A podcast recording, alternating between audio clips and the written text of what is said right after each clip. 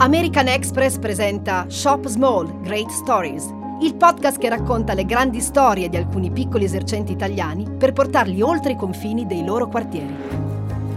Sono Petra Loreggian e anche oggi vi accompagnerò alla scoperta di una di queste realtà, quella di Renzo Valeri, uno dei pochi maestri vetrai rimasti nell'isola di Murano. Diamo il benvenuto a Renzo Valeri della vetreria di Murano M2. Renzo, ciao, benvenuto. Ciao, ciao, ciao, piacere, piacere. Il piacere è tutto mio. Allora, Renzo, partiamo subito per scoprire insieme la storia di M2. Come nasce M2? Allora, M2 nasce mm, a giugno 2003, quindi non ha ancora fatto i vent'anni, però nasce da, da, una lunga tradizione di, di, tre, di tre persone tre maestri praticamente, no? però ognuno specializzato nella propria arte. attività, sì. nella propria arte, che, di cui ognuno di questi tre persone ha lavorato, ha fatto esperienza nelle varie fornaci di Murano. Quindi... Chi erano questi tre maestri? Io ho quasi 52 anni poi c'era eh, Marino che adesso è in pensione, che era il più bravo, diciamo, era un maestro finito proprio, un maestro completo che ha fatto esperienza in una bellissima fornace eh, dove creava dei, dei soffiati, no? dei calici soffiati, creava degli oggetti in filigrana, in zanfili, con tutta l'arte del Seicento veneziano, quindi una scuola preziosissima. Certo. E poi c'è Massimo che poverino adesso purtroppo è scomparso un po' di mesi fa, che anche lui veniva comunque da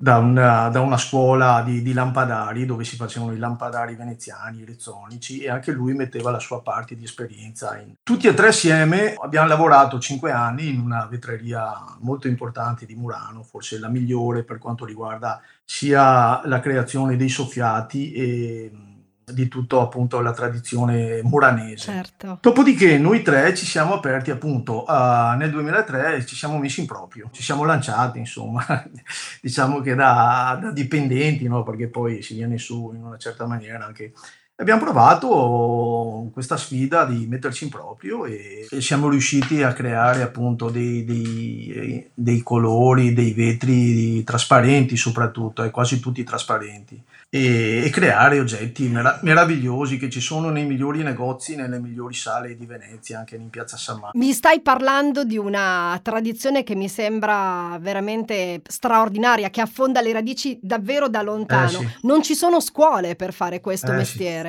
Mm, no, guarda, eh, lo so che è un po' difficile da spiegare, però la miglior scuola è venirci da ragazzino, perché già se ci vieni a 20 anni, 21, la tradizione del vetro la devi sentire, la devi amare e devi, ti deve appassionare. Quindi la miglior cosa, almeno per me, mio padre è entrato a 11 anni, io sono entrato a 14 anni, 15, anche se comunque giravamo da bambini dentro le fornaci, quindi... È nel vostro DNA. Si viveva il il rumore dei forni, no? il fuoco, la senti fin da, fin da bambino, no? la vivi. Certo. E poi un po' alla volta ci vuole almeno dieci anni di apprendistato, proprio per prendere confidenza col vetro, con la materia vetro.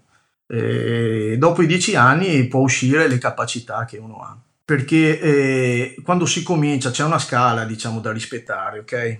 No, no, non è che si viene in fornace, si prende subito la canna e, e, si va a prendere il vetro in fuoco. Renzo, c'è un modo per riconoscere un po' il tocco del maestro? Cioè la mano del maestro nell'allievo si vede? Certo, certo. Se tu per esempio fai un bicchiere pesantissimo, a Murano dicevi questo è un maestro scarso.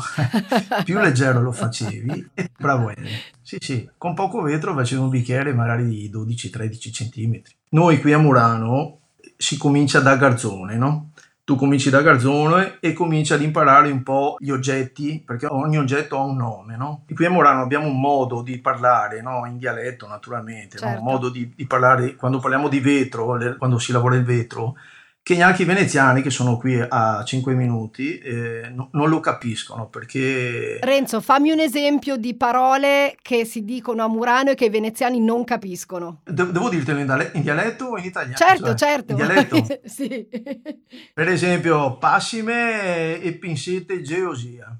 Sarebbe okay. gelosia. Sì. È uno che ne sa che un paio di pinze sono gelosia, no? Cioè voglio dire... E dammi il maiossu, quello medio cioè maiosco, che cos'è? Cioè non esiste nel vocabolario, no? Quindi eh, ci sono proprio delle parole che non esistono, perché quell'oggetto lì lo si fa solo eh, a Murano, dal fabbro o dal falegname, cioè sì. no, non lo trovi nel commercio da nessuna parte, in un affieramento o quant'altro. Noi abbiamo i nostri eh, fabbri che ci fanno le pinze e le forbici in base anche alle misure delle nostre mani, no? in base alle misure dell'oggetto che dobbiamo creare. Quindi è tutto artigianale. Ecco. Sì. L'isola non solo il vetro, ma proprio l'artigianato, anche il, fa- il ferro e anche il legno perché molti stampini si fanno anche di legno. Certo. Renzo, avete dei clienti affezionati che ritornano sempre?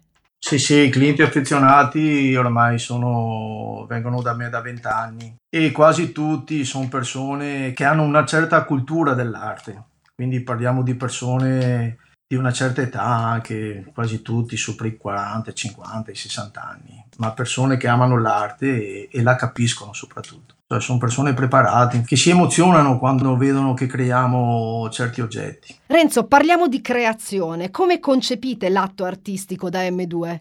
Il vetro, come io dico sempre anche ai miei colleghi quando lavoriamo, tu lo devi accarezzare. È come lo, lo, devi, lo devi amare il vetro, lo devi accarezzare, non maltrattarlo, perché il vetro è, è vita, è passione, lo devi, lo devi modellare con, con amore e lui prenderà la forma che tu hai in testa, che tu stai realizzando, perché prima ce l'hai in testa il pezzo di vetro, che tante volte magari cominci per fare un, un oggetto, però magari il vetro magari eh, risponde un po' in maniera diversa, nel senso si allunga un po' di più e ne crei un altro magari molto simile, ma io credo che il vetro sia, se non la materia più difficile, ma una tra le più difficili da, da lavorare. Perché? perché innanzitutto è incandescente a mille gradi, quindi avvicinandoti con le mani eh, ti scotti, devi essere molto rapido nei movimenti. Certo. Seconda cosa, si muove, quindi non hai un oggetto, una massa ferma, no? che scolpisci o cose, tu, tu devi realizzare in un brevissimo tempo poi, perché si muove e si raffredda velocemente, quindi lì, lì devi essere a colpi sicuri e, e capire e avere già in testa l'oggetto che devi realizzare. Ti dà una soddisfazione fantastica, credo sia forse il più bel lavoro del mondo, secondo me, a livello artistico. Ci fu un momento in cui eh, tutte le vetrerie vennero concentrate a Murano, no?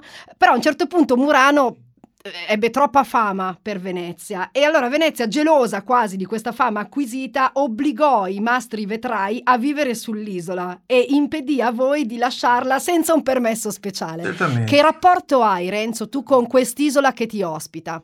Ecco, allora io personalmente, nonostante ho avuto diverse richieste anche negli Stati Uniti, anche in Giappone, in Francia, di andare ad insegnare, no? io e qualche mio collega, perché ripeto, bisogna andare almeno in due in tre, insomma, ma mi sono sempre rifiutato. Sinceramente ho sempre pensato che il lavoro del vetro si fa qui a Murano e chi vuol vedere gli artisti e l'arte di Murano, soprattutto per rispetto dei nostri, dei nostri anziani, dei nostri maestri vecchi che purtroppo non ci sono più, l'arte è nata qua e qui deve rimanere se vogliamo salvaguardarla. Certo. Se no, per il denaro sarebbe stato troppo facile.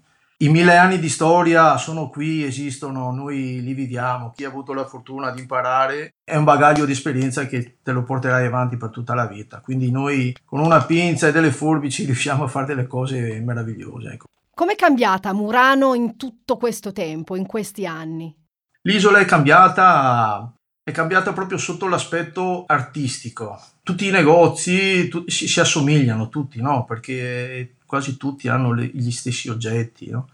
Mentre una volta c'era, c'erano molti negozi, ma uno diverso dall'altro, ognuno mostrava no, proprie, i propri oggetti artistici. Che sono stati tramandati. Murano viveva di, di, di arte, no? un po' come Venezia, stessa cosa, viviamo di arte e creare degli oggetti era stimolo per tutti, da, da, dai, dai maestri ai, ai, proprietari delle vetrerie, si, si viveva di vetro si viveva anche dopo, dopo aver lavorato, si andava magari così in, anche in osteria, ma si parlava di vetro, ecco, quello era Murano, si parlava di vetro, c'era competizione tra un maestro e l'altro e questo faceva in modo che uno diventava sempre più bravo e si creavano oggetti sempre più belli, fantasiosi, meravigliosi.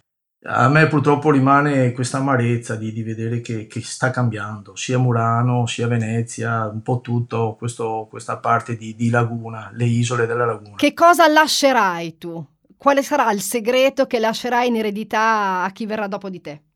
Spero di trovare qualche, qualche giovane, veramente qualche giovane appassionato. Però ripeto, deve, deve metterci sacrificio ed impegnarsi veramente. Ma ci credo, insomma, io spero sempre. Per cui io spero che un giorno mi entri da quella porta qualche, qualche giovane eh, volenteroso di, di, di, avvicinarsi a quest'arte. Basterebbe anche uno, eh. sarebbe già una grossa soddisfazione per portare avanti questo mestiere. È l'augurio più grande che ti possiamo fare. Grazie a Renzo Valeri per essere stato con noi di M2, Grazie. grandissima e importantissima vetreria di Murano. Grazie Renzo. Grazie a voi, buona giornata, grazie. Questa era la voce di Renzo, un maestro vetraio dell'isola di Murano, il cui sogno più grande è forse quello di trovare un giovane allievo a cui insegnare la sua arte e tecnica antica. Se vuoi scoprire altre storie di piccoli esercenti che hanno reso grande il nostro paese, ascolta le altre puntate del podcast Shop Small Great Stories.